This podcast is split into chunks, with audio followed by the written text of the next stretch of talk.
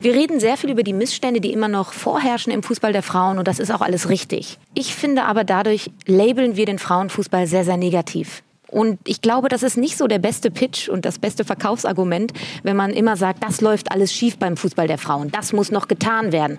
Lass uns doch lieber über das reden, was richtig, richtig gut ist. Und vielleicht auch über das reden, was der Frauenfußball leisten kann, was eventuell der Männerfußball nicht leisten kann.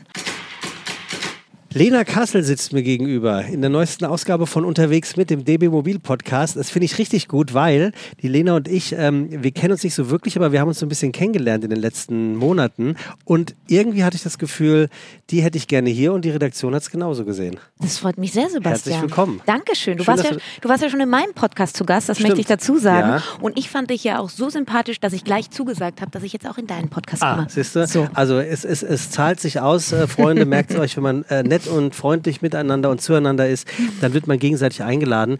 Ähm, für all diejenigen, die jetzt nicht wissen sollten, wer Lena Kassel ist, ich würde noch mal so ein paar Eckdaten vorlesen, weil ich so schön finde, du hast auch an einem 11. Geburtstag, ich am 11. August, du am 11. Oktober. Richtig? Ich ein bisschen vor dir, du ein bisschen nach mir, das ist aber egal. Und du bist Sportjournalistin und ähm, Fernsehmoderatorin. Und ähm, dein Hauptaugenmerk gilt ja dem Fußball. So ist es. Schon immer so gewesen. Das wäre meine erste Frage gewesen. Es ist wirklich schon immer so gewesen. Also es war nicht immer so, dass ich gesagt habe, ich möchte auf jeden Fall äh, Fernsehmoderatorin im Fußball sein oder Sportjournalistin, sondern ich würde sagen, wenn du mich nach meinem roten Faden in meinem Leben fragen würdest, dann würde ich sagen, das war der Fußball schon immer. Ich bin mit dem Fußball groß geworden, der Fußball hat mich sozialisiert, der Fußball ist meine Familie und der Fußball hat mich, glaube ich, auch zu dem gemacht, was ich heute bin. Und er hat dich unter äh, dahin geführt, dass du Werkstudentin bei der Sportschau gewesen bist. Ja. Ich glaube, das ist ja, also wenn mir das jemand erzählt hätte, ich bin Werkstudent oder Werkstudentin bei der Sportschau, hätte ich schon gesagt, geil.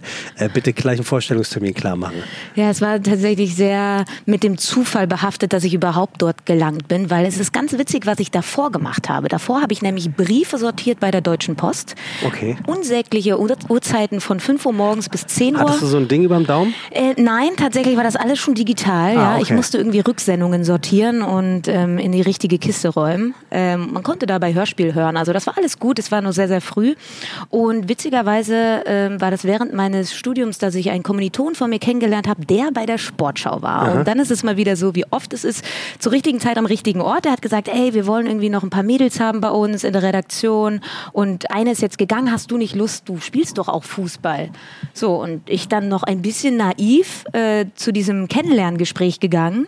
Und ich wusste nicht, dass es zu einem Test kommen würde. Das äh, war mir dann erst vor Ort klar. Es gab also einen Einstellungstest. Dein Fußballfachwissen wurde abgefragt. Nicht nur mein Fußballfachwissen, weil es war ja eine Sportredaktion. Das heißt, es ging nicht nur um Fußball, sondern auch um Skispringen, Olympische Spiele, Leichtathletik, der Breitensport und so weiter und so fort. Man musste irgendwelche Gesichter erkennen und ähm, ich habe erstaunlicherweise nicht ganz so schlecht abgeschnitten und wurde dann am nächsten Tag angerufen und dann haben sie gesagt, Lena, hast du nicht Bock bei uns anzufangen? Also sehr, ein sehr glücklicher Zufall. Wurdest du gefragt, was die Farbgebung der Olympischen Ringe mit sich bringt? Nein, das We- nicht. weißt du das? Nee. So siehst du, oh nein, jetzt habe ich schon wieder so ein Flashback und fühle mich wie in diesem Kennenlerngespräch damals, Sebastian. Mach das nicht. Ist jetzt natürlich überhaupt kein Mansplaining. Ich erkläre es allen Zuhörenden und nicht Bitte, meiner ja Gästin. nicht. ähm, also ich, ich hoffe, dass ich jetzt keinen Mist erzähle. Mindestens eine Farbe, der in den fünf, also was die fünf Farben der Ringe angeht, ist in mindestens einer Flagge ähm, einer, einer jeden Landesflagge der Welt vorhanden. Also verstehst du, was ich meine? Also es ist ja grün, blau, Rot? gelb, rot, schwarz, glaube ich. Und mindestens eine von diesen fünf Farben ist Muss in in mindestens einer- einer Flagge, Okay. Landesflagge, ähm, die es auf der Welt gibt. Ja, macht Sinn. Ja. Ja. Ich hoffe, dass es richtig ist. Siehst du, das ist so das unnütze Wissen, was ich mir jetzt merken werde. Ja, also ich hoffe, es ist richtig. Ne? Du, du wirst Wir es ja, werden alle jetzt mal googeln und gucken. wenn du den Podcast hörst und es ist, ist nicht mehr drin, dann weißt du, es war falsch.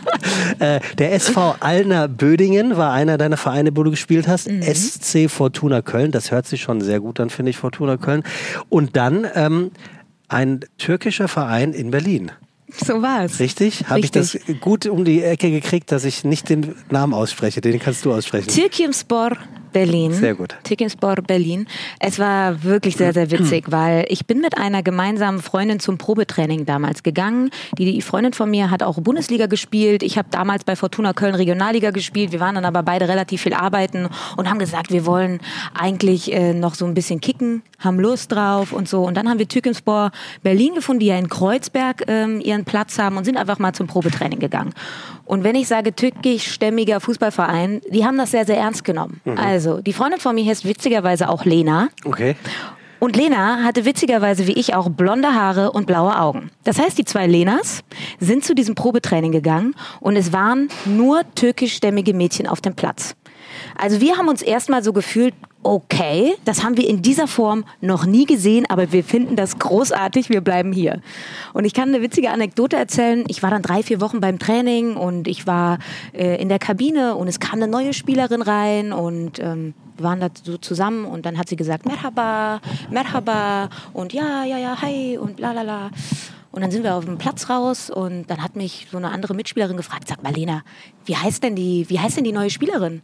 Ich so, ja, Merhaba, hast du doch gehört, hat sie doch gesagt, Merhaba, hä? Ähm, naja, bis ich dann gemerkt habe, Merhaba heißt Hallo. Okay. Und so wurde ich ein bisschen mit der türkischen Kultur sozialisiert und das war eine sehr, sehr schöne und sehr lehrreiche Zeit. Gneiden heißt, glaube ich, Guten Morgen. Das ist das Einzige, was ich Gneiden. türkisch kann. Okay. Wir sind in Berlin. Äh, wie so oft, wenn wir den Podcast aufzeichnen, fahren wir nach Berlin oder von Berlin nach Hamburg. Das ist irgendwie die, die höchst frequentierteste Strecke, glaube ich. Ich sage auch immer, es ist irgendwie so die Blaupause der Deutschen Bahn. Wenn man jemandem dieses Produkt Bahn verkaufen laufen wollte, würde ich, glaube ich, diese Strecke nehmen, ja. weil sie ist einfach perfekt. Ja. Allerdings sind wir heute nicht in der Bahn, also man kann es, glaube ich, auch hören. Äh, wir hören eben keine Durchsagen und es kommt auch niemand, der fragt, ob wir äh, noch was trinken möchten. Wir sind im Everyworks und das ist das, es ist hier in Versalien geschrieben, Coworking-Angebot der Deutschen Bahn. Also ähm, sozusagen das, äh, was es ja mittlerweile in Berlin und in allen anderen großen deutschen Städten überall gibt. Du hast die Möglichkeit, hier mobile Arbeitsplätze, Meetingräume oder Büro Bürolösungen an einem sehr zentralen Ort, nämlich direkt am äh, Berliner Hauptbahnhof zu mieten. Und hier gibt es wirklich alles, glaube ich, was man braucht, äh, um ein gutes Meeting oder eben einen guten Podcast aufzuzeichnen. Wir bekommen Wasser, es gibt Obst. Es ist sehr ruhig hier. In Berlin wird offensichtlich um die Zeit nicht gearbeitet. Und sehr modern. Also es hat ein bisschen was von also doch, ich, wenn ich Coworking Space googeln würde, würde das dabei rauskommen. Ja, ich denke ja? auch. Finde ich auch. Ja, es ist wie so ein bisschen am Reißbrett entstanden. Ja. Ähm, ich weiß jetzt nicht, ob jeder dieser Coworking Spaces äh, von, von, von Everywork so aussieht. In Berlin gibt es das Hannover, Erfurt, Mannheim, Frankfurt am Main habe ich gelesen, Hamburg, Nürnberg und Karlsruhe. Und dieses Netzwerk wächst natürlich kontinuierlich. Wer hätte es gedacht, äh, liebe Lena. Aber das äh, wollte ich nur ganz kurz zur Verortung sagen, wo wir sind. Übrigens bin ich heute das erste Mal in der Bahn Bahn stehend gefahren. Also ich habe ja ein großes ja, Glück ja, immer. Ja, und wenn mir Leute erzählen, die Bahn sei zu spät, sage ich immer, dann hast du ein falsches Karma. Ich war überpünktlich, aber durch einen Oberleitungsschaden ähm, sind ein paar vorhergehende Züge ausgefallen und ähm, meine Reservierung saßen zwei zuckersüße Senioren drauf. Ich konnte ja nicht sagen, bitte oh, aufstehen. Lieb von dir. Aber auf der Hätte anderen Seite, gemacht, das, ist, das ist der Vorteil an dieser Strecke Hamburg-Berlin. Da machst du einmal die Äuglein zu, selbst im Stehen und du bist schon da. Und ich kann überall schlafen. Ja, Wirklich, ja. echt? Ich gar nicht. Das kommt im Alter. Oh. Kannst du mir glauben. Okay, ich warte ähm, noch ein ähm, bisschen. Was auch kommt übrigens, was für eine Hammerüberleitung. Es ist ja wirklich WM-Jahr, ne? Und ja. zwar nicht äh, das WM-Jahr für die deutsche Fußballnationalmannschaft der Herren, mhm. sondern für die deutsche Fußballnationalmannschaft der Frauen. Und ähm, es war ja bis zuletzt nicht klar, das muss man sich mal vorstellen, ob man es gucken kann. Das ist vollkommen, das ist vollkommen Wie richtig. Geht denn das?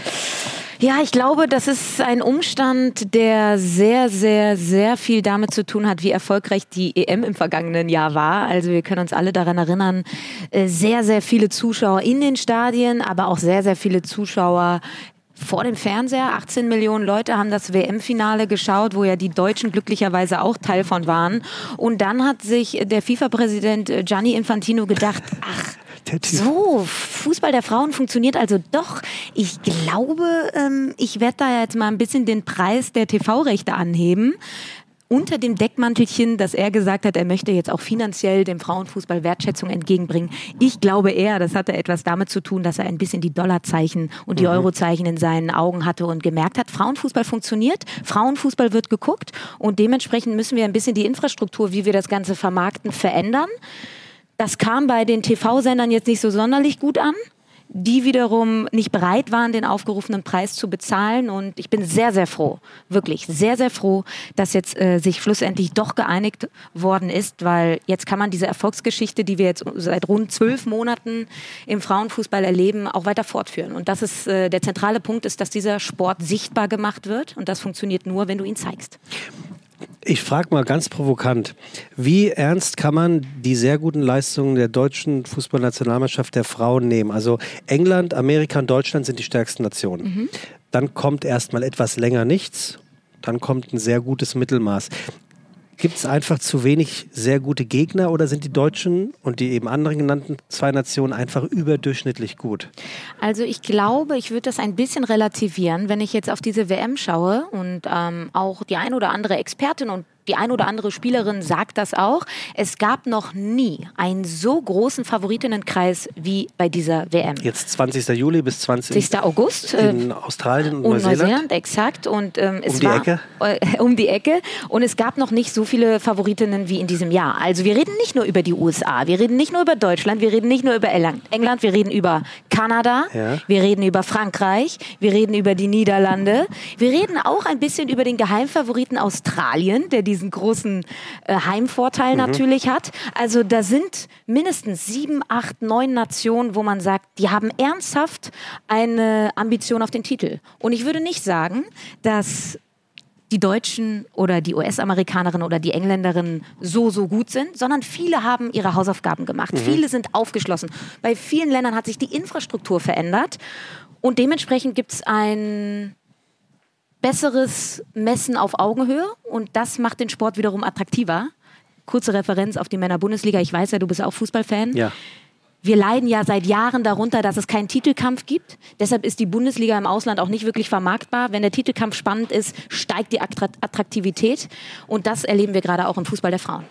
Freddy Bobic hat ja gerade gesagt, ähm, dass ähm, die Bundesliga maximal äh, Bayern München hat, die ein Schaufenster für das restliche europäische Fußballfenster sein könnte, ähm, weil der Rest irgendwie nicht so wirklich äh, Bestand hat. Ich fand die zurückliegende Bundesliga-Saison sehr spannend ich tatsächlich, auch. also ich wirklich sehr mhm. spannend. Mhm. Du hast es eben angesprochen, ich interessiere mich auch für Fußball, ich würde mich sogar als echten Fußballfan bezeichnen. Warum spielt der Frauenfußball für mich immer noch nicht der Rolle, die Rolle, ähm, die er eigentlich wirklich verdient hat. Warum kenne ich so wenig Spielerinnen? Ich würde sagen, du hast ein bisschen wenig Kontext bekommen die letzten Jahre. Du hast ein, wenig, ein bisschen wenig Inhalt bekommen. Und das ist ja auch das, was ich eigentlich immer fordere. Wir reden sehr, sehr viel über Equal Pay. Wichtiges Thema. Wir reden also Bezahlung im Profisport, explizit Fußball. Genau, richtig. Also die gleiche Bezahlung zwischen Männern mhm. und Frauen im Profifußball. Wir reden sehr viel über die Missstände, die immer noch vorherrschen im Fußball der Frauen und das ist auch alles richtig. Ich finde aber dadurch labeln wir den Frauenfußball sehr, sehr negativ. Und ich glaube, das ist nicht so der beste Pitch und das beste Verkaufsargument, wenn man immer sagt, das läuft alles schief beim Fußball der Frauen, das muss noch getan werden. Lass uns doch lieber über das reden, was richtig, richtig gut ist. Und vielleicht auch über das reden, was der Frauenfußball leisten kann, was eventuell der Männerfußball nicht leisten kann.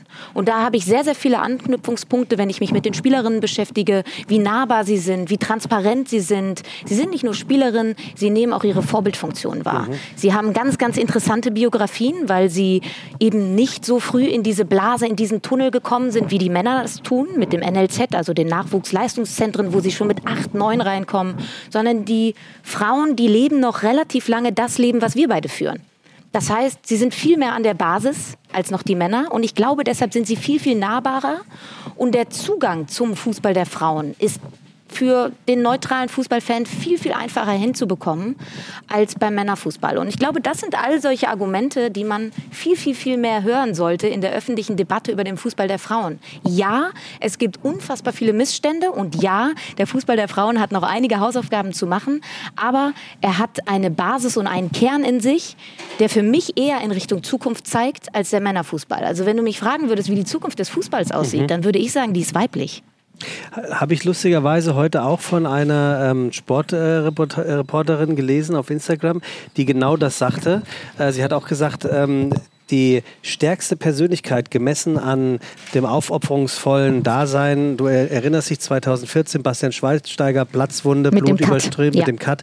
Ähm, das Sinnbild und meiner Meinung nach auch ähm, die Initialzündung, dass Deutschland Weltmeister geworden ist, äh, dann in diesem Moment, ähm, sagte sie, müsste man ein Äquivalent dafür suchen, wäre es Pop. Ja. Also eine, eine, eine Frau. Ja. Nicht mehr aktuell, äh, weil das, das, das darf man ja ehrlicherweise, wird mir das ein bisschen zu sehr verheimlicht. Die deutschen Männer sind einfach nicht erfolgreich aktuell. Und das ist ja nicht erst seit einem Jahr. Also da läuft ja irgendetwas auch falsch. Und ich habe schon so ein bisschen das Gefühl, dass die deutschen Nationalspielerinnen jetzt nicht den Herren den Rang ablaufen. Das würde, würde ich so nicht sagen wollen. Aber ich finde schon, dass sie in einen sehr gesunden Fokus gerückt werden. Automatisch. Klar, der Erfolg ist immer die Triebfeder. Das würde ich schon so sehen, aber für mich sind die Frauen auch eher der Beweis dafür, dass Fußball mehr ist als der rollende Ball. Und ich glaube, das haben die Männer so ein bisschen verpasst. Weil Was es, meinst du damit? Es geht ja nicht nur darum, dass die Männer unerfolgreich sind, sondern es geht darum, dass sich der geneigte Fußballfan mit ihnen nicht mehr identifizieren kann. Es gibt nicht mehr den Poldi und es gibt nicht mehr den Basti. Über wen reden wir denn, wenn wir darüber reden? Von wem würdest du dir ernsthaft noch ein Trikot kaufen? Da würde eventuell Niklas Füllkrug noch fallen oder Robin Gosens. Das sind beides Persönlichkeiten, die vielleicht noch ein bisschen nahbarer sind, die frei Schnauze Guter reden, Punkt, die ja. noch nicht so geleckt sind. Und ich glaube, das ist das, was der Fußballfan auch will, weil das ist auch Fußball. Fußball ist nicht nur das Ergebnis. Fußball ist Identifikation, ist Gemeinschaft, ist Zugehörigkeit. Und das ist etwas, was die Männer irgendwann verpasst haben. Und das ist auch etwas, was die Frauen im vergangenen EM-Jahr nochmal exorbitant geschafft haben. Du hast die Mädels lieben gelernt. Die haben sich auf die Pressekonferenz gesetzt. Alexandra Popp, vielleicht können alle, die es noch nicht gesehen haben, das nochmal nachschauen mit diesem Bart und der umgedrehten Cappy.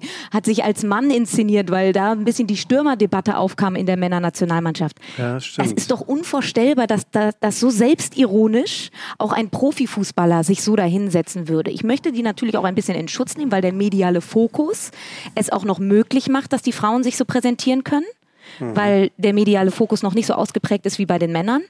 Aber solange sie das so tun, genieße ich das. Ja. Weil das ist so erfrischend, das ist so ehrlich. Und ich glaube, das begeistert gerade auch die jungen Leute. Also fühle ich mich natürlich jetzt direkt äh, hingezogen, einen, Klischeesatz rauszuhauen, aber es ist so, es fehlen Typen, also sprichwörtliche Typen, Ja. wenn man auch an Mertesacker und die Eistonne denkt oder, oder was alles in, in den Camps äh, der WM-Lager abgegangen ist. Stimmt, du hast vollkommen recht, das ist irgendwie, irgendwie verloren gegangen. Max Kruse war vielleicht der Letzte, der irgendwie auch mal richtig Scheiße gebaut hat äh, und sich dann mit ein paar hunderttausend Euro äh, vorm Spiel ins Taxi gesessen hat und die Ja. auch noch vergessen hat. Ja. Du hast gerade davon gesprochen, Lena, ähm, dass äh, die deutschen Fußballerinnen äh, natürlich noch ein paar Hausaufgaben zu machen haben. Was ist denn da die größte Hausaufgabe? Also dadurch, dass ich ja selber sehr, sehr lange auch in der Basis gespielt habe oder an der Basis gespielt habe, weiß ich, dass da sehr, sehr, sehr viel falsch läuft. Was ist die Basis? Amateurbereich, ähm, ich würde sagen, das ist das Fundament für all das, was da noch kommt. Also das Fundament muss stimmen, damit im Profifußball sich das Ganze auch professionalisiert. Und bevor wir über Equal Pay reden, müssen wir über Equal Play reden. Und da meine ich damit, dass die Frauen die gleichen infrastrukturellen Bedingungen haben, um Fußball zu spielen. Als kleines Beispiel, ich habe damals in der Regionalliga gespielt. Das ist die höchste Amateurliga gewesen und vergleichbar im Frauenfußball. Also es ist die dritte Liga gewesen. Danach kommt zweite Bundesliga, erste Bundesliga. Würde man eigentlich sagen, ist schon, Schon gut. ambitioniert, ist schon gut. Und ich habe zu der Zeit, wo ich damals beim SC Fortuna Köln gespielt habe, noch auf Asche trainieren müssen. Öh, Und- schöne Schiffwunden. Und erstmal das und die D-Jugend der, der Jungs durfte auf den Kunstrasenplatz und die haben irgendwie, keine Ahnung, in der D-Jugend Sondergruppe gespielt. Also das meine ich ein bisschen mit der gleichen Infrastruktur, die die Frauen bekommen müssen, damit sich der Profifußball der Frauen auch professionalisieren kann. Das ist ein bisschen wie so ein Kreislauf. Also wenn du bessere Infrastruktur schaffst, kannst du mehr bessere Fußballerinnen ausbilden und dann haben auch mehr Mädchen Bock, Fußball zu spielen. Wenn mehr Mädchen Fußball spielen und sie professioneller ausgebildet werden, wird der Sport besser, er wird attraktiver, die Leute gucken es mehr, es wird mehr vermarktbarer, weil mehr Leute es gucken und du kriegst mehr Geld.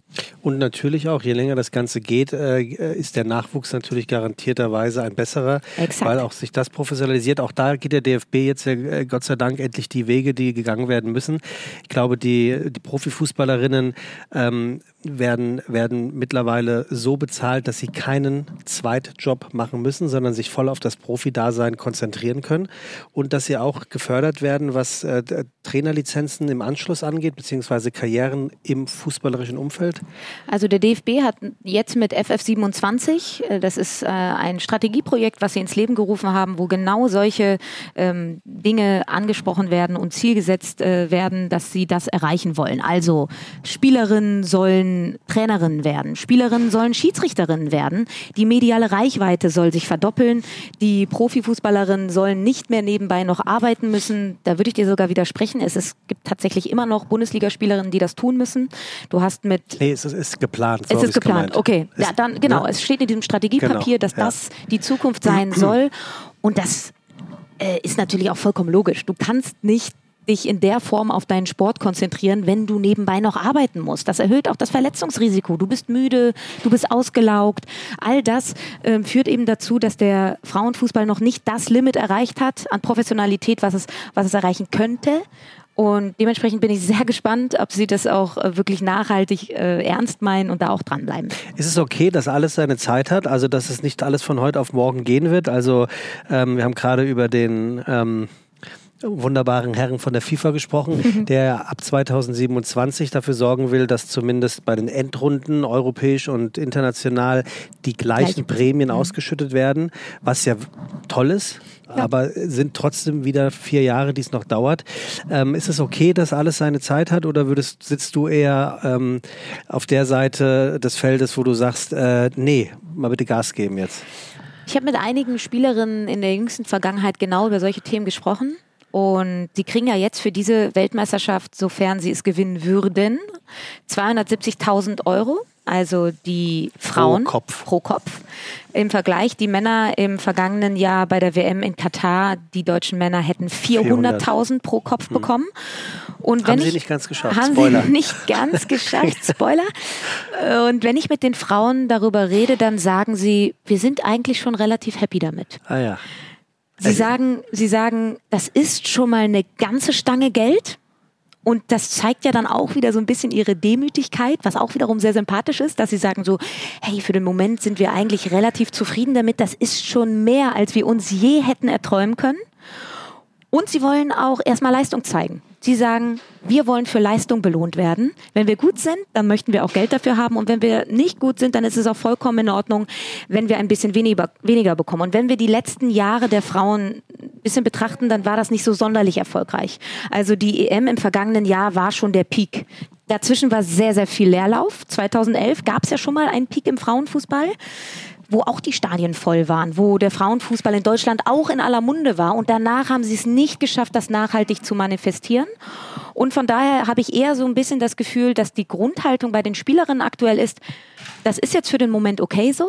Wenn wir besser werden, wollen wir auch noch ein bisschen mehr bekommen, aber wir haben auch in der Vergangenheit jetzt nicht so sonderlich mit Erfolg geglänzt, sodass es in Ordnung ist, dass wir jetzt erstmal diesen Betrag bekommen. Und ich würde das auch unterstreichen, dass ich das eine sehr, sehr gute und gesunde Herangehensweise finde. Hat der internationale Frauenfußball, äh, mit deinem, deinem Wort äh, zu bleiben, den Peak gut überstanden, zu sagen, wir sind jetzt etabliert?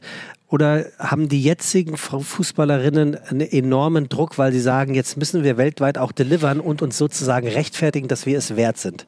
Ich habe darüber auch nachgedacht und ich habe wirklich ein ambivalentes Gefühl in mir, was diese Weltmeisterschaft angeht. Aha. Auf der einen Seite würde ich sagen, Deutschland ist auf jeden Fall einer der Favoritinnen. Wenig Verletzte, den Stamm aus dem letzten Jahr auf jeden Fall mit dabei. Und dann kommt dieser weiche Faktor dazu. Sie merken gerade, dass eine Euphorie genau. herrscht. Sie merken, dass das Interesse steigt. Nicht Druck. nur medial, sondern auch marketingtechnisch. Firmen kommen jetzt plötzlich auf die deutschen Frauen zu und wollen mit ihnen kooperieren. Auch auf die einzelnen Spielerinnen kommen die Firmen zu und wollen mit ihnen kooperieren. Also sie merken, dass da gerade etwas im Gange ist und ich glaube, der Druck wird vor dieser Weltmeisterschaft immens sein. Gerade eben, weil es so überraschend war, dass sie im vergangenen Jahr einfach ins Finale gekommen sind. Damit hat niemand gerechnet, auch sie nicht. Und das ist natürlich jetzt erstmal eine Benchmark, die sie gesetzt haben, woran sie sich messen lassen müssen. Wir sind ins Finale gekommen und wir haben ja momentan auch eine generelle Gemengelage im deutschen Profifußball und da schließe ich die Männer sehr, sehr bewusst mit ein und auch die Junioren sehr, sehr bewusst mit ein und auch die Frauen, dass wir gerade alle sehr, sehr müde sind, was deutschen Fußball angeht. Zumindest ja. auf nationaler Ebene, auf Verbandsebene. Und das ist ja auch nochmal ein zusätzlicher Druck, den die DFB-Frauen jetzt haben, weil sie haben in der jüngsten Vergangenheit den größten Erfolg geschafft, nämlich ein Finale zu bestreiten. Und ich glaube, da kommt dann jetzt auch so ein bisschen nationale Verantwortung auf die Frauen mhm. zu. Und dementsprechend würde ich sagen, jeder, der noch überlegt, ob er dieses Turnier schauen soll, es wird ein grandioses Turnier. Es, liegt, es liegen so viele Geschichten da. Nicht nur bei den Frauen in Deutschland, sondern allgemein. Also es wird ein unfassbar gutes Turnier, vermute ich. Obwohl es echt sehr undankbare Spielzeiten sind, also nach deutscher Zeit. Ich erinnere mich, ich meine, es wäre die WM in Asien gewesen, der ja. Herren natürlich ähm, wo ich auch vormittags geguckt habe, das war einfach scheiße, mhm. weil du hast dir jedes Bier hast dir dreimal überlegt, ob du es öffnest. also na, am vierten Bier hast du nicht mehr überlegt. Aber es ist so dieses, dieses Gefühl, auch mit, damals war ja Public Viewing noch ein Ding, das kam so gar nicht auf. Ist, ist, das, ist das ein Problem? Also es gibt ja Umfragen aktuell, die nicht so wirklich rosig sind, wie viele Menschen sich wohl diese äh, Endrunde äh, im Fernsehen ansehen werden. Ähm, ich dachte mir so, ah, ich habe doch eigentlich diese Regel, vormittags im Fernseher nicht anzumachen. Ja, das gehört natürlich auch dazu. Wir haben ja äh, am Anfang über die TV-Rechte gesprochen. Ne? Aus Sendersicht ist das natürlich jetzt nicht sonderlich attraktiv, ein Spiel um 9.30 Uhr zu zeigen, weil der geneigte Fußballfan natürlich äh, es so gelernt hat, dass Fußball abends läuft oder maximal am Wochenende nachmittags. Ja. Und das, sind, das ist natürlich etwas, was mich ärgert, gerade auch im Hinblick auf vergangenes Jahr mhm. und gerade auch, weil der Fußball in Europa, der Fußball der Frauen gerade wirklich ans Laufen kommt. Ich meine, die US-Amerikanerinnen sind ja seit Jahrzehnten schon sehr, sehr gut aufgestellt, sehr, sehr professionell und gerade zieht Europa so ein bisschen nach und jetzt bekommen sie diese beschissenen Anschlusszeiten. Mhm, also wirklich, ja. es ist ja äh, in Amerika nicht so, ähm, sondern es ist halt in Europa, dass die Spiele morgens sind. Wir müssen halt ein bisschen unsere Herangehensweise, wie wir Fußball gucken, ändern. Ich habe nochmal nachgeschaut. Ich glaube, das zweite Gruppenspiel der Deutschen ist zum Beispiel sonntags um 11.30 Uhr. Da ah. macht man einfach Frühshoppen. Ja. Finde ich gut. Frühstop ist eh was Gutes. Ähm, du bist ja ähm, ähm, in Berlin zu Hause und hast auch äh, für Hertha BSC äh, sozusagen vor der Kamera gestanden, äh, für, für das Club, Club TV mhm. sozusagen. Mhm. Ähm, bist auch sonst sehr im, im maskulinen äh, Fußball-Business unterwegs. Du äh, kommentierst täglich den äh, MML Daily Podcast, also sozusagen ähm, das erste Kind vom Podcast Fußball MML. ähm, zusammen mit Mike Nöcker machst du das. Hervorragend, immer toll analysiert und, und sehr, also wirklich sehr empfehlenswert, sich das anzuhören, weil fundiert und, äh, und, und Spaß und Entertainment da wirklich in, in, in sehr gut ineinander gehen. Aber auch das ist natürlich sehr männlich Fußball getrieben. Ähm, Vielleicht eine gemeine Frage, aber guckst du lieber Frauen- oder, oder Männerfußball? Also, ich, ganz ehrlich. Ganz ehrlich, ich bin jetzt auch ehrlich. Also, natürlich berufsbedingt und wie ich sozialisiert wurde, ich bin mit dem Männerfußball sozialisiert. Ich habe damals wenig Vorbilder im Frauenfußball gehabt. Die einzige Frau, die ich kannte, war Birgit Prinz, das war's. Ja. Und ich habe damals keinen Frauenfußball gucken können, weil es nicht gezeigt wurde. Und wie hieß die Frankfurterin noch? Nee, äh, ähm. Warte, welche Frankfurterin meinst du? Ah. Komme ich gleich drauf. Kommt Komm ich gleich, gleich drauf. drauf. Äh, aber das gehört natürlich dazu, ja. Ich muss mich auch noch umstellen. Ich versuche das immer wieder und zwar auch im Daily versuchen wir über die Topspiele der Frauen-Bundesliga zu sprechen und die schaue ich mir auch an, mhm. ähm, weil es mittlerweile auch möglich ist, äh, die Spiele zu schauen. Das war lange, lange, lange Zeit nicht so. Also Fußball-Bundesliga der Frauen Konntest du einfach nicht gucken bis vor ein paar Jahren. Wo guckt man die denn? Man guckt es bei Magenta TV. Mhm. Die haben sehr, sehr viele Rechte. Äh, The Zone hat mittlerweile jetzt auch in der neuen Saison sehr, sehr viele Rechte. Und es gibt ein Montagsspiel in der Frauen-Bundesliga ab der neuen Saison. Und das wird bei Sport 1 zu sehen sein. Okay. Also du hast äh, relativ viele Möglichkeiten, ja. den Fußball der Frauen jetzt zu verfolgen. Und momentan ist meine Gewichtung wirklich noch 70-30 in Richtung Männer. Ich werde das versuchen, peu à peu anzupassen. Also ich nehme mich da auch selber in die Pflicht, weil ich mich dafür auch verantwortlich fühle, den Fußball der Frauen zugänglicher zu machen. Und das sehe ich auch als Pflicht in unserem Podcast, dass wir einfach die Leute ein bisschen erziehen. Und genauso jemanden wie, wie dich jetzt zum Beispiel, du sagst, hey Lena, warum habe ich bisher noch nicht so viel mitbekommen? So, ich, ich judge dich nicht und ich judge mich nicht dafür. Es gab einfach noch nicht so die Möglichkeit und die Berichterstattung, wie sie normalerweise auch im öffentlich-rechtlichen oder bei den Sendern vollzogen wird, da steckt noch nicht so viel Manpower hinter. Die haben noch nicht so viel inhaltliche Ressourcen, um da auch alles auszupressen, Porträts der Spielerinnen zu zeigen und so weiter, dass du die kennenlernst, damit du die Gesichter vor Augen hast. Und ich glaube, das ist das Wichtigste, um den Zugang zum Frauenfußball zu ermöglichen, dass du Geschichten erzählst. Und ich versuche da wirklich ähm, meinen Part für beizutragen. Also es ist ja sowieso auch die perfekte Zeit dafür. Ne? Also die Dinge haben, verändern sich Gott sei Dank in den letzten Jahren sehr rasant und ob das jetzt ein Equal Pay ist oder ob es äh, Frauenquoten sind oder ob es generell ähm, die Bereitschaft ist, ähm, sich feministisch viel offener zu zeigen, zu geben und sich viel öfters zu fragen, als man es eh hätte schon machen sollen. Äh, aus welchem Grund äh, unterscheiden wir nochmal zwischen Geschlechtern? Äh, es gibt keinen Grund, ist die ja. Antwort. Also insofern ist natürlich die Zeit genau die richtige. Ich habe mich auf dem Weg hierher gefragt, wäre es für dich okay, wenn jemand dir trotzdem sagt, ja, aber ich finde Frauenfußball halt, ist halt nicht meins. Ja. Ist das okay? Voll. Also er verpasst was, weil ich, also Fußball, die Definition von Fußball kann ja jeder für sich auslegen, wie er möchte. Und deshalb liebe ich das auch, weil jeder nimmt irgendwie das aus dem Fußball, was er nehmen möchte. Der, der eine ist damals mit seinem Vater halt einfach immer zu Eintracht Frankfurt gegangen und hat halt die Männer geguckt. Und das ist für ihn halt Fußball. So Samstag 15.30 Uhr äh, im Stadion bei Frankfurt. Und das ist auch vollkommen in Ordnung. Ich glaube nur, ich, ich glaube, der Fußball muss mit der Zeit gehen, um relevant zu bleiben. Und ich finde, dass der Fußball der Frauen eine Chance verdient hat, sich so zu zeigen, dass er eben der moderne Fußball auch ist, weil er mit der Zeit geht, weil er divers ist, weil er andere Themen bespricht. Mhm. Und ich würde zumindest mal versuchen, da reinzuschnuppern. Ich würde zumindest versuchen, demjenigen schmackhaft zu machen, öffne dich mal ein wenig und schau mal, was es auch gibt und welchen Zugang du eventuell noch als neuen Zugang zum Fußball bekommen kannst. Weil der Frauenfußball, und das ist etwas, was mir wichtig ist, den darfst du nicht mit dem Männerfußball vergleichen. Darfst du nicht. Rein sportlich nicht, weil rein biologisch sind die Geschlechter nun mal anders. Du kannst nicht das verlangen von den Frauen, was bei den Männern möglich ist. Das sagen auch die Spielerinnen so. An Kraft zum Beispiel. An Kraft, an Ausdauer. Das ist halt einfach ein komplett anderer Sport und sie wollen nicht miteinander verglichen werden. Sie wollen als eigenständige, als ein eigenständiger Sport mit eigenen Geschichten und eigener Dynamik wahrgenommen werden. Und das würde ich auch jedem empfehlen und deshalb würde ich es auch nicht in einen Topf schmeißen. Also was besonders schön ist, äh, ähm, unsere Zuhörerinnen können es höchstwahrscheinlich nicht sehen. Mit ein bisschen Feingefühl werden sie es wahrscheinlich hören, mit welcher Leidenschaft und mit was für einem lächelnden Gesicht du, du sprichst, wenn du äh, über das erzählst, ähm, was du erzählst. Das macht wirklich eine große Freude, dir dazuzuhören, weil es wirklich sehr authentisch wirkt und überhaupt nicht belehrend. Eine Bekannte von mir, sie ist Redakteurin von, von einem anderen Podcast, den ich hosten darf.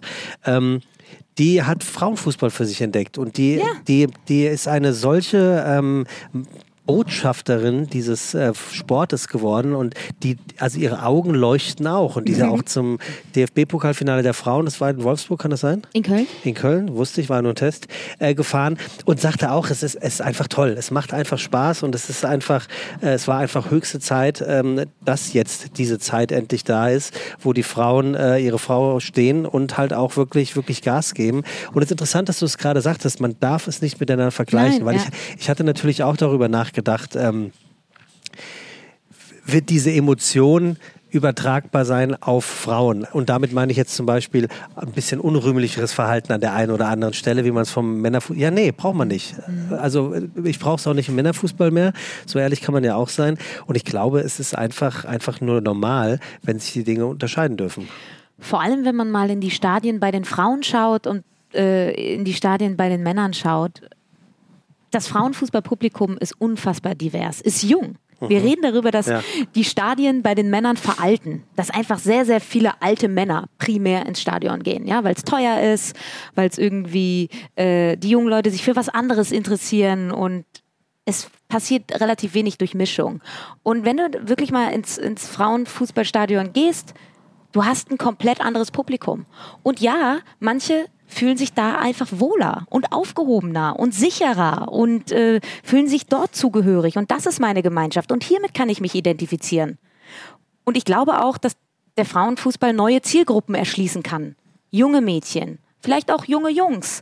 Einfach eine neue Zielgruppe, die eventuell bei, bei dem Männerfußball sich abgewendet hat oder noch nie einen Zugang gefunden hat. Wie deine Freundin, die Redakteurin, die jetzt sagt, ey, vorher Männerfußball geht mhm. so, aber Frauenfußball finde ich mega.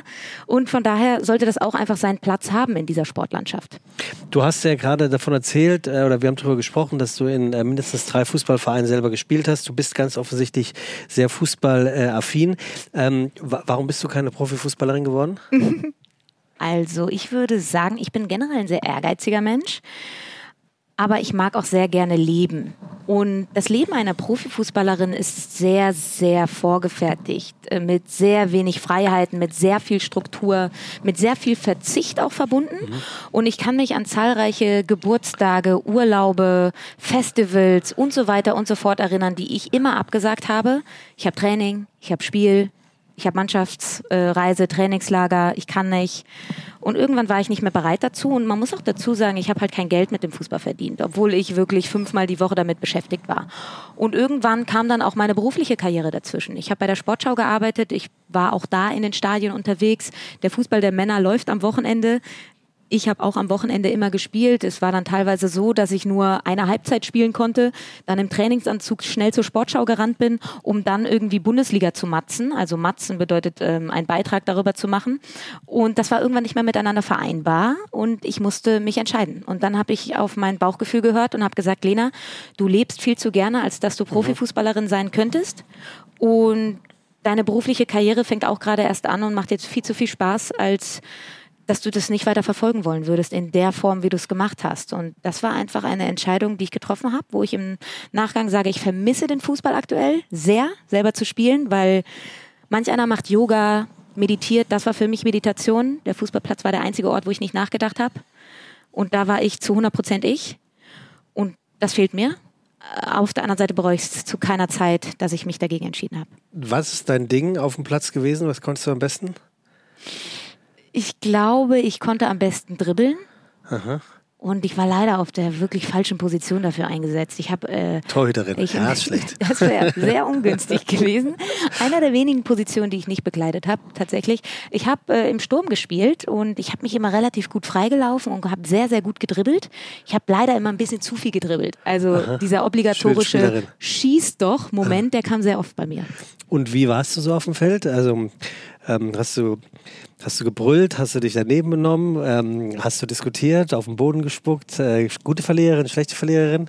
Schlechte Verliererin, gute Mitspielerin, gute Mannschaftskameradin. Ich habe letztens noch mit einer gesprochen, die mit mir in der Mannschaft war äh, bei Fortuna Köln und sie hat gesagt, Lena, also als du gegangen bist, du, du hast richtig gefehlt im Training, Aha. weil man war immer gerne in deinem Team, weil da war Zug drin. Ähm, da war kein Larifari. Also ich fordere sehr viel von mir selber und ich fordere auch sehr viel von meinen Mitspielerinnen und ähm, man hat in den meisten Fällen auch immer mit mir gewonnen. Wo bist du denn heute? Also ähm, mir, mir ist aufgefallen, ähm, als ich so anfing vor einem Jahr oder so, mich irgendwie bist du über den Weg gelaufen in Social Media und dann, du weißt ja selber, wie das ist, man entscheidet eine relativ kurzen Zeit äh, ist dieses Individuum interessant für mich. Möchte ich mehr davon erleben? Also folge ich oder folge ich nicht? Bei mir ging es relativ schnell. Ich dachte, finde ich interessant, gucke ich mir an. Und seitdem bist du immer wieder aufgeploppt und man merkt dann ja schon, das sind dann so Namen, die in unserer Bubble dann des Öfteren auftauchen. Also ähm, ich habe zum Beispiel zu meinem Management gesagt, ich möchte dieses Jahr unbedingt den deutschen äh, Podcastpreis moderieren. Kümmert euch. Es hat nicht geklappt, aber du moderierst ihn. Äh, ist jetzt in ein paar Tagen. Ähm, Worauf ich hinaus will, äh, ich finde, man, man, man sieht dich und hört dich in den letzten äh, 365 Tagen gefühlt ständig und oh, jetzt, das nicht, klingt, im, klingt nicht im Sinne nicht von nicht im Sinne von oh. die geht mir auf den auf den äh, Sack oder so, ganz im Gegenteil. Wo bist du aktuell, was deine Karriere als Moderatorin und Journalistin angeht, ähm, wenn du es in eine Liga aufteilen müsstest, also von zweite Bundesliga bis oh Champions League und wo willst du mal sein? Du, wie sage ich das jetzt, dass das nicht so abgedroschen klingt? Also ich habe wirklich überhaupt gar kein Ziel und dass ich den deutschen Podcastpreis moderiere, habe ich auch nicht forciert, mhm. äh, sondern ich wurde halt von Im Gegensatz Mik zu mir. Von, siehst du, manchmal sollte man ein bisschen entspannter immer, daran gehen. Sollte man immer. Also definitiv. Ich, ich habe wirklich überhaupt gar keinen Karriereplan. Ich wollte auch nie vor der Kamera stehen. Ich war eigentlich immer so, ich will irgendwas mit Fußball machen. Das war mein Zugang zu den Medien, also Fußball und ich war eine wahnsinnig schlechte Schülerin. Ich habe ein wahnsinnig schlechtes Abitur. Ich habe mich irgendwie durch meine Studien gehangelt. Bist du jemals nach dem Abitur gefragt worden? Nein, bis ich heute nicht. nicht. Also ja. wofür, ich frage mich wirklich, wofür wir das getan haben. Will sagen, wenn du mich nach einem Karriereplan fragst, wirst du keine Antwort von mir bekommen. Mhm. Ich äh, kann dir nur sagen, dass ich schon sehr, sehr viele Dinge abgesagt habe, wenn sie sich nicht gut angefühlt haben. Wo der objektive Beobachter sagen würde, Lena, bist du eigentlich bescheuert, sowas abzusagen? Auch keine Take the Money and Run Jobs machst Nein, du gar ich nicht? mache ich mach zum Beispiel, also ich mache nur Jobs, die mir Spaß machen. Mhm. Ich mache, egal was, egal welche Summe da unten drunter steht, ich mache generell das überhaupt gar nicht, weil ich bin auch jemand, der sich, äh, wenn er sich unwohl fühlt, dann auch äußerlich sehr, sehr unwohl fühlt und ich kann das ganz, ganz schwer verstecken. Und sobald in meinem, Gef- in meinem Bauchgefühl etwas anfängt zu grummeln und da bin ich so froh, dass ich so ein gutes Verhältnis zu meinem Körper habe, der sagt mir direkt, wenn etwas schief läuft. Obwohl ich eigentlich ein sehr kontrollierter Mensch bin, sagt mir mein Bauch, was zumindest den Job angeht, immer Bescheid. Also ja oder nein weiß ich relativ schnell, also eigentlich nach fünf Minuten. Und dann habe ich, ich, also ich bereue auch nichts, wenn ich was absage. Ich sage nicht, hättest du das mal gemacht, dann wäre das und das passiert. Und wenn das das Ende meiner Karriere sein sollte, dass ich zum letzten Mal in dieser Woche jetzt bald den Podcastpreis moderiert habe, dann kann ich in Ruhe einschlafen und es war alles fantastisch. Von, von wem hast du das? Von, diese Art, so klare Entscheidung. Du bist ja noch verhältnismäßig jung. Also oft kann man ja, wenn man, sagen wir mal, 40 oder so ist, kann man zumindest immer sagen, das ist die Erfahrung meines Lebens. Mhm. So, jetzt bist du noch ein paar Jahre jünger als ich. Das bedeutet im Gegenteil, das bedeutet nicht, dass du nicht erfahren wärst, wirklich nicht. Aber ähm, ist das so, kommt das von, von elterlicher Seite oder das ist ja schon eine, eine sehr rigorose, positiv rigorose Art, die du da hast? Und passt eigentlich auch überhaupt nicht, weil ich würde nicht sagen, also ich komme nicht aus einem akademi akademisierten Umfeld, überhaupt nicht. Also meine Mama äh, ist Krankenschwester, mein, mein äh, Vater war Verkäufer, also sie hatten eigentlich, waren auch Lebemenschen, aber haben auch echt hart gearbeitet und mussten auch hart arbeiten. Und ich bin auch eigentlich nicht mit so einem Sicherheitsnetz aufgewachsen, dass ich sage, ach egal was passiert, so mich covern meine Eltern und ich falle weich. Ganz im Gegenteil, ich wurde eigentlich damit sozialisiert, Lena, du musst verdammt hart arbeiten, äh, damit was zu essen auf dem Tisch steht. Also dafür musst du wirklich was machen. Aber ich habe einfach irgendwie in den letzten Jahren gemerkt, ähm, wenn ich etwas zusage und mache, dann bin ich sehr, sehr ehrgeizig und mache mir unfassbar viele Gedanken. Und mich wirst du nie unvorbereitet erwischen. Selbst auf dieses Gespräch habe ich mich irgendwie vorbereitet. Also ich werde mich immer vorbereiten, um den, äh, um die größtmögliche Wahrscheinlichkeit zu erreichen, dass alles gut geht und ich einen guten Job mache. Und das ist meine Legitimation dafür, dass ich mich ein bisschen zurücklehnen kann danach. Dass ich sage, wenn ich das, wenn ich Sachen zusage, die gut mache, dann muss ich auch nicht alles zusagen, weil es wird früher oder später auch eine neue Anfrage wieder kommen. Also ich vertraue da auf mein Können und ich vertraue da irgendwie darauf, dass ich gute Arbeit mache, aber ich muss nicht alles machen. Wo gehst du in deinem Leben unvorbereitet hin? Gibt es was, wo du sagst, da lässt du den Zufall entscheiden, das Momentum und schaust, was passiert? Muss gar nicht beruflich sein? Gibt, oder bist du generell jemand, der sich auf alles, der immer so ein kleines Skript hat? Also ich arbeite dran, dass ich es nicht mehr bin. Ähm, guck mal, ich kann dir mal mein Tattoo zeigen. Also wir beschreiben das oh ja, mal. guck mal, wow. Wir beschreiben Wo das jetzt mal für, für die Zuhörer. Wel welches soll ich beschreiben? Das wir, oberste? wir beschreiben das obere. ja, also ich sehe, ähm, ich sehe einen Lichtschalter, Ja. ähm, auf dem steht oben on und unten off, also ein typisch amerikanischer Klappschalter. Mhm. Oben drüber ist noch das Wort Control äh, eintätowiert und der, der, der Lichtschalter, das ist höchst, oder der Schalter ist das Wichtigste, ist auf off. So. Also, ich versuche immer mehr Kontrolle abzugeben. Das ist so ein bisschen. Ist auf dem linken Arm andersrum? auf, auf dem linken, Das- das wär lustig. Auf dem, auf dem linken Arm ist tatsächlich ein Herz mit Girls. Ah ja, okay. ähm, äh, also, ja, ich bin auch eine glühende Feministin. Ähm, aber ich versuche irgendwie äh, Kontrolle abzugeben. Das ist so ein bisschen mein Lebensprojekt. Und äh, momentan erwischst du mich noch bei relativ wenigen Sachen, wo ich äh, unvorbereitet hingehe. Vielleicht auf dem Fußballplatz wirklich, weil das hat einfach was mit Talent zu tun. Da brauche ich mich nicht vorbereiten, sondern das passiert in den Füßen und das passiert irgendwie äh, komplett aus dem Gefühl heraus. Aber sonst sind sehr, sehr wenige Sachen, wo ich unvorbereitet bin. Und das ist wirklich etwas. Und da freue ich mich auch so, dass du gesagt hast, so, hey, wir haben im Vorfeld darüber gesprochen, dass du überall zum Beispiel einschlafen kannst. Das verbinde ich auch mit so einer Gelassenheit. Und ich meine, du bist ja jetzt schon eine Ecke älter als ich. Also du gibst mir Hoffnung, dass ich irgendwann, wenn ich älter werde, auch diese Gelassenheit hoffentlich habe. Ich glaube, es, ich glaube es, wird, es wird auch passieren. Ich habe wirklich mit dem Alter gemerkt, dass das mit dem Alter passiert, weil du gerade von Gelassenheit sprichst. Ich habe mir ich mache immer so eine, so eine Art Mindmap am Anfang des Jahres. Und dieses Jahr standen dort die drei Wörter Gelassenheit, äh, Großzügigkeit und noch was mit G drauf das, was ich, was ich nicht so gut konnte, zum, was Gelassenheit zum Beispiel angeht. Äh, das gelingt mir immer besser und das Einschlafen, äh, das kann ich sogar noch toppen, weil ich es geschafft habe, gedankenlos einzuschlafen. Also ich nehme wirklich keine Probleme mit ins Bett. What? Ich weiß nicht, wie ich es schaffe, aber oh. es, ist, es ist tatsächlich passiert. total befreiend, wirklich total befreiend. Ey, da musst du mir mal sagen, wie. Was allerdings die Vorbereitung für den Job angeht, das sehe ich, sehe ich ähnlich wie du. Also das, das hat ja jetzt nicht nur was mit dir zu tun, du tust es ja auch für andere, entweder für einen Auftraggebenden oder für einen Zuhörenden oder für wen auch immer. Also mhm. irgendeiner sagt ja, komm bitte dahin, aber bitte deliver ein ganz kleines bisschen. Also ins, insofern passt das auch. Aber ähm, ich, ich habe irgendwie das, so, so, das Gefühl, dass du trotzdem auch ganz genau weißt, was, was du nicht willst. Und mhm. das ist das, wo ich persönlich glaube, darauf kommt es viel mehr im Leben an, als zu wissen, was man will, dass man ja. sich von den gewissen Dingen trennt oder fernhält oder überhaupt nicht mehr annimmt, von dem man, vielleicht ist es bei dir schon die Jobs, äh, die du teilweise absagst, wo du sagst, ey, warum? Tun ja. mir nicht gut, nur für ein paar Euros? Voll. Und das steckt ja auch schon ähm, äh, quasi in dem Satz drin, was ich nicht will. Also nicht assoziiere ich auch mit einer grundsätzlich negativen Emotion. Mhm. Also so nicht ist eine Verneinung so. Und dann, dann, dann habe ich mich davon auch wirklich immer leiten lassen. Also wenn du, wenn du weißt, das bin ich nicht, dann glaube ich, ist das schon die halbe Miete mit äh, bezahlt. Und, und wenn du dann trotzdem auch immer wieder diese positiven Erlebnisse hast, dass wenn du etwas abgesagt hast, dass dann nochmal was Neues kommt, mhm. weil das kennen wir alle, alle, die freiberuflich arbeiten, denken dann so, oh oh, äh, wenn sich das nicht mal böse rächen wird, dass ich jetzt hier so vollkommen naiv die Jobs absage und dann hast du plötzlich eine Durststrecke. Bisher ist es noch nicht so gewesen und deshalb werde ich, glaube ich, damit auch jetzt so weitermachen. Ich habe noch eine Fußballfrage, yes. äh, bevor ich zu was anderem komme. Ähm, wann sehen wir in der ersten oder in der zweiten Fußball-Bundesliga eine Trainerin? Was glaubst du? Oh, das ist eine spannende Frage.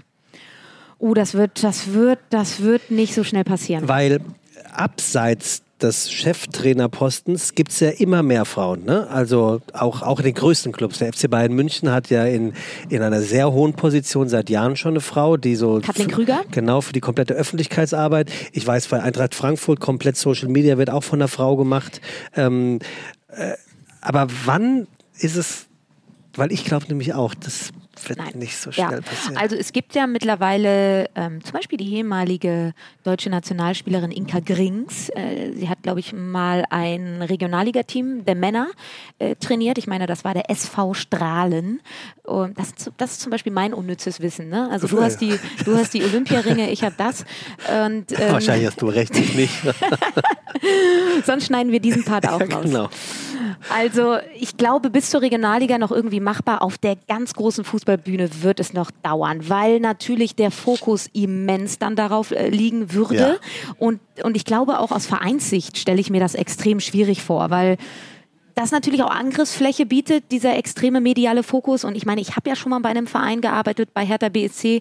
Und das war immer so das einzige Credo, was man wollte. Man wollte nicht im Fokus stehen. Weil dann kannst du in Ruhe arbeiten und kannst dich irgendwie ja. auf deinen, deinen Sport konzentrieren. Und sobald irgendwie äußere Einflüsse kamen, und ich meine, das war bei Hertha BSC ja exorbitant der Fall mit Investor ja. und äh, Jürgen Klinsmann und so weiter und so fort, dann hat es wirklich, das hat sich auch ausgeprägt auf den Sport. Und ich glaube, noch nicht mal, dass die Spieler das nicht akzeptieren würden. Ich glaube, die Hemmschwelle für die Vereine ist noch zu groß, weil der mediale Fokus damit einhergehen würde. Und Fantum wahrscheinlich Und auch. Ich ne? glaube auch das Fantum. Ich glaube nicht. Ich glaube, wir unterschätzen da auch ein bisschen das Fantum generell. Ich habe, also zumindest in den Gesprächen, die ich führe, habe ich nicht das Gefühl, dass da der Großteil der Fans gegen Frauen im Fußball ist. Ganz im Gegenteil.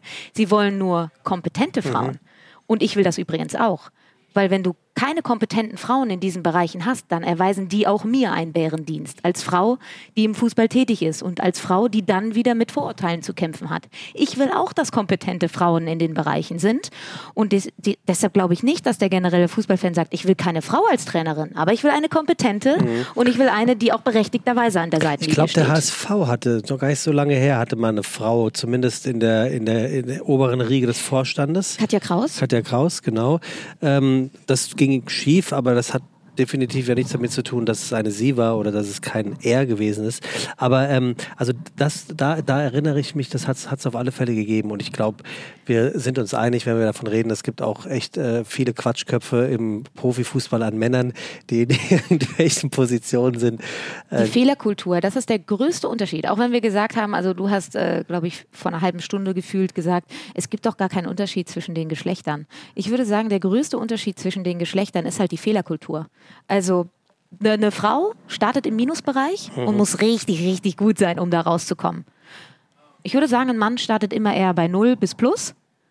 Und selbst wenn er Fehler macht, werden die Konsequenzen oder fallen die Konsequenzen ja, nicht ja. so aus wie bei Frauen. Ja. Und das ist eigentlich das Problem. also siehe es, FC Bayern München in dieser Saison. Siehe der, äh, siehe der FC Bayern München und siehe eventuell auch Katja Kraus, die hat wahrscheinlich nicht unbedingt einen schlechteren Job gemacht als irgendwer anders beim HSV, aber die Konsequenz ist halt eine andere bei Frauen. Ich überlege jetzt gerade, wie ich äh, von hier zu einem Thema komme, äh, was tatsächlich ein bisschen, äh, bisschen ähm, egoistischer Natur ist.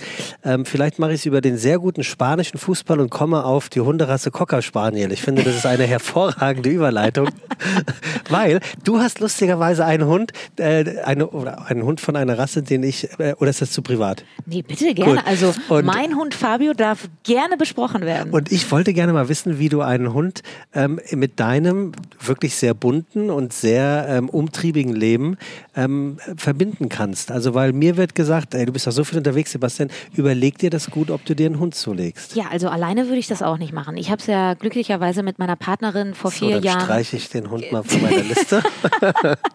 okay, mein Tipp an dich, Sebastian, sobald du in einer festen Partnerschaft bist, ich würde das erste Jahr noch kurz von dannen ziehen lassen, sodass sich das auch ein bisschen gefestigt hat, weil ein Hund in einer Partnerschaft, das wäre das wär schlecht, aber ein Hund in einer Partnerschaft verändert auch die Beziehung. Also die sollte schon gefestigt sein.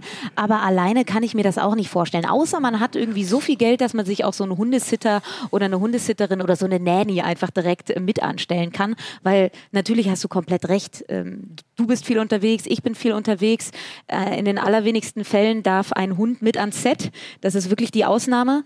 Und dann wird es natürlich schwierig. Auf der anderen Seite, das gibt mir so viel Seelenfrieden. Also ein Hund das, also da habe ich das erste Mal Bedingungsliebe, bedingungslose Liebe gespürt, wirklich. Also das erste Mal, dass ich dachte, ich liebe dieses kleine Lebewesen, egal was er macht. Und ich glaube, er liebt mich auch, egal was ich mache. Und ich kann mir man darf einen Hund nicht mit einem Kind vergleichen, aber ich habe noch kein Kind und ich stelle mir das in etwa so vor, was bedingungslose Liebe angeht. Ja, das glaube ich tatsächlich auch. Ne? Also äh, ich habe mich da jetzt in letzter Zeit schon ein bisschen intensiver, intensiver mit beschäftigt und ähm, ohne, dass sich das desperate anhört, ne? also in irgendeiner Form verzweifelt zu sein. Aber was gibt es denn Schöneres als irgendetwas, das sich tierisch freut, wenn es dich sieht? Ne? Mega. Ne? Also ich glaube, es gibt so einen Spruch, ähm, weiß nicht, ob man den so sagen kann. Ich sage ihn trotzdem, weil er ist ja nicht von mir. Ich habe ihn nur irgendwo gelesen. Da geht es darum, wenn man einen Hund in den Kofferraum einsperrt und die Klappe zumacht und nach drei Stunden wieder aufmacht, ähm, freudestrahlend, ja. Freudestrahlend wird er dich anschauen und ja, wird stimmt. dich lieben. Und wenn du deine Freundin oder deinen Freund für drei Stunden in den Kofferraum einsperrst, äh, ich glaube, dann wärest du einen Kopf kürzer. Und ich glaube, das ja. würde die Beziehung zu einem Hund oder das beschreibt die Beziehung ja. zu einem Hund relativ gut. Also gemeinerweise könnte man jetzt auch sagen, daran erkennt man, wie doof ein Hund ist. Aber das, ja, vermutlich das sparen wir uns an der Stelle. Aber ja, es finde find ich ist ein wunderbares Bild. Ähm, in meinem Podcast hier ähm, bekommt jeder meiner Gäste immer ein Gastgeschenk. Und ich habe mir überlegt, ob ich es dieses Mal einfach äh, nicht sage, weil ich habe das Gastgeschenk vergessen. Aber ich, mir macht das so einen Spaß mit dir und äh, mir ist das so wichtig. Ich werde dir dieses Gastgeschenk, äh, ähm, werde ich dir ins Management nachschicken, auf alle Fälle. Sagst du das immer? Nee, das, ich habe es, glaube ich, ich glaube einmal hatte ich einmal hatte ich es vergessen. Okay, auch, hier genau. wird fleißig genickt, also ich glaube dir. Ja, du, wirklich, ähm, du, du bekommst es äh, danach, weil vielleicht gibt es dann doch den einen oder anderen, äh, der oder dem auffällt, dass ich heute kein Gastgeschenk dabei habe. Was ich aber dabei habe, ist äh, mein äh, wunderbaren Fragebogen von äh, Marcel Proust und das ist ja immer so, dass ich gegen Ende äh, der, der Folge mit meinem Kugelschreiber diese Fragen von oben nach unten äh, durchwische und du darfst dann Stopp sagen und das wäre die abschließende Frage, die ich dir hier so. in diesem Podcast stelle. Mhm. Und du mhm. müsstest einfach nur Stopp sagen, okay, wenn warte. du möchtest. Stopp. So. Welche natürliche Gabe möchten Sie besitzen? Oh Gott. Frau Kassel. Oh, welche natürliche Gabe? Ich muss erst überlegen, nicht Gabel, Gabe. Gabe. Ja. Ja, welche natürliche Gabe? Also müssen wir erstmal definieren, was das denn zum Beispiel sein könnte. Sowas wie Gelassenheit wahrscheinlich. Hätte ich jetzt auch gedacht. Also, nee, pass auf. Ich möchte, wie Sebastian E. Merget, möchte ich einfach einschlafen, ohne Gedanken zu haben. Und ich möchte einschlafen, egal wo ich bin. Weil tatsächlich, ich bin eine relativ schlechte Schläferin. Ich brauche unfassbar lange, um einzuschlafen. Und jetzt eine Frage an dich. Ich schaue jeden Abend zum Einschlafen, ist ein bisschen mein Guilty Pleasure, eine Sendung, wo du den Hauptprotagonisten, glaube ich, relativ gut kennst. Und jetzt darfst du raten, welche Sendung ich schaue. Kitchen Impossible. Tatsächlich. 100 Punkte. Ah, okay. Und wie lange, äh, die Frage ist ja, wie lange guckst du es? Also schläfst du schnell ein oder bist du. Nein, also ich schlafe dann irgendwann nach einer halben Stunde, Ah, okay, dreiviertel wow, Stunde das ein. ist lang. Das ist lang, ne? Aber ich nehme das immer so mit. Also es gibt nichts, was mich so entspannt wie Kochsendungen. Also ich habe auch Küchenschlacht und all das immer geguckt. Und irgendwann bin ich auf Kitchen Impossible hängen geblieben, weil ich das, das ist etwas, da denke ich nicht nach. Ich schaue zu, wie jemand Essen zubereitet. Was gibt es Entspannteres? Kannst du gut kochen? Ich kann, also ich koche viel. Das hast du schön gesagt. äh, also ich, ich weiß gar nicht, ich habe das Gefühl, dass wir, wie, wie, weit sind wir von der Zeit oder haben wir noch ein bisschen?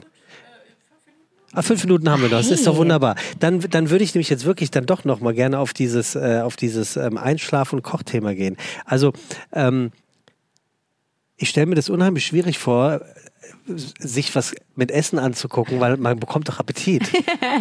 Ja, echt? Ey, Mir Ja. fällt nur auf, dass ich erstaunlich oft auf Toilette dann nochmal muss. So, also so nochmal kurz Pipi. Kennst du das, wenn du dann so das Gefühl hast, so, Ich bin 43, bei mir kommt es um 3 Uhr morgens. da merke ich, dass ich nochmal, da überlege ich so von nach 3 Uhr bis Viertel nach 3 gehe ich wirklich. ja, aber das ist diese, das ist, Das dass, ist dass man alleine darüber nachdenkt, boah, stehst du jetzt nochmal auf? ja. Wirklich? Ja, Ja. weil du hast dich gerade Ja, eigentlich eingemummelt. Es ist furchtbar. Und das passiert irgendwie, wenn ich diese Kochsendungen anschaue, weil da ja auch viel mit Wasser hantiert wird und so, ne? Ah, okay. Und dann assoziiere ich damit eventuell nochmal den Toilettengang. Aber nee, ich habe ich hab eigentlich dann keinen Appetit. Ich, also ich würde es jedem empfehlen, schaut euch mal Kitchen Impossible an. Das ist wirklich einfach sehr, sehr gutes Fernsehen. Aber das ist ja lange kein Guilty Pleasure. Hast, hast du wirklich einen Guilty Pleasure? Findest du es nicht Guilty Pleasure? Nein, das ist. Nee. Okay. Also ich habe einen Guilty Pleasure, das ist GZSZ. Also ich kann mit Fug und Recht behaupten, 97 Prozent aller Folgen GZSZ gesehen zu haben. 97%? Aber safe. Also ich habe damals unter uns geschaut und auch GZSZ und alles, was zählt. Ja. Das kam ja so alles nacheinander. Ja. Äh, Jetzt habe ich da nicht mehr so viel Zeit für. Ich habe mein Guilty Pleasure ist eventuell, ich höre auch den Podcast von den Kaulitz-Brüdern. Gilt das als Guilty Pleasure? Schlecht ist der ja nicht, ne? Kaulitz Hills. Ja, genau. Ja, ich habe die hier da bei diesem Spotify-Event gesehen und ich habe das richtig gemerkt, wie ich mich dagegen wehren musste, die toll zu finden. Ja. Und irgendwann dachte ich so, na, scheiß halt drauf, die sind halt irgendwie cool. Exakt, das war, also ich dachte auch, das ist ein Guilty Pleasure und jedes Mal, wenn ich das Leuten erzähle, hey, ich höre halt auch Kaulitz Hills, also ich höre zwei der Jungs von Tokyo Hotel zu und das einmal, der, einmal die Woche äh, und alle sind eigentlich, ja, der Podcast ist Weltklasse, er ist wahnsinnig unterhaltsam und dementsprechend ist es vielleicht auch kein Guilty Pleasure. Ist es der Podcast, den du neben MML Daily und äh, dem B DB Mobil Podcast unterwegs mit dringend unseren Zuhörenden hier empfehlen würdest?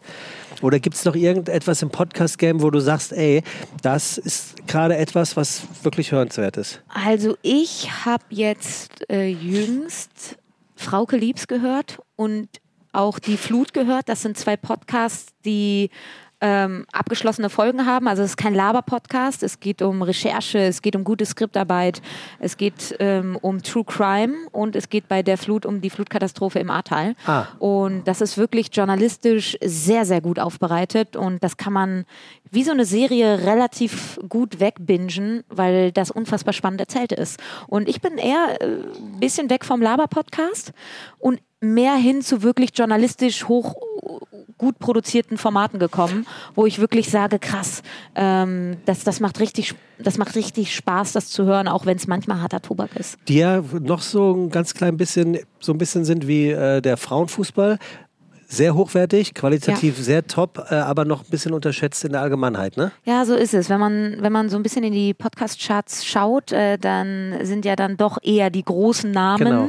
in der Liste und äh, ist aber tatsächlich auch eine Entwicklung, die ich ein bisschen bedenklich ja, finde. Ja, das also ist wirklich eine ja. Entwicklung, wo ich sage, es gibt so viele tolle Podcasts, die richtig, richtig viel Hirnschmalz und Skriptarbeit und so weiter und so fort da reingesteckt haben. Und vielleicht schaut man da auch nochmal vorbei. Was äh, können wir von dir jetzt noch erwarten demnächst? Also du, du bleibst natürlich bei deinem, bei deinem täglichen äh, Fußball MML, äh, wahrscheinlich erst wieder zum Saisonstart.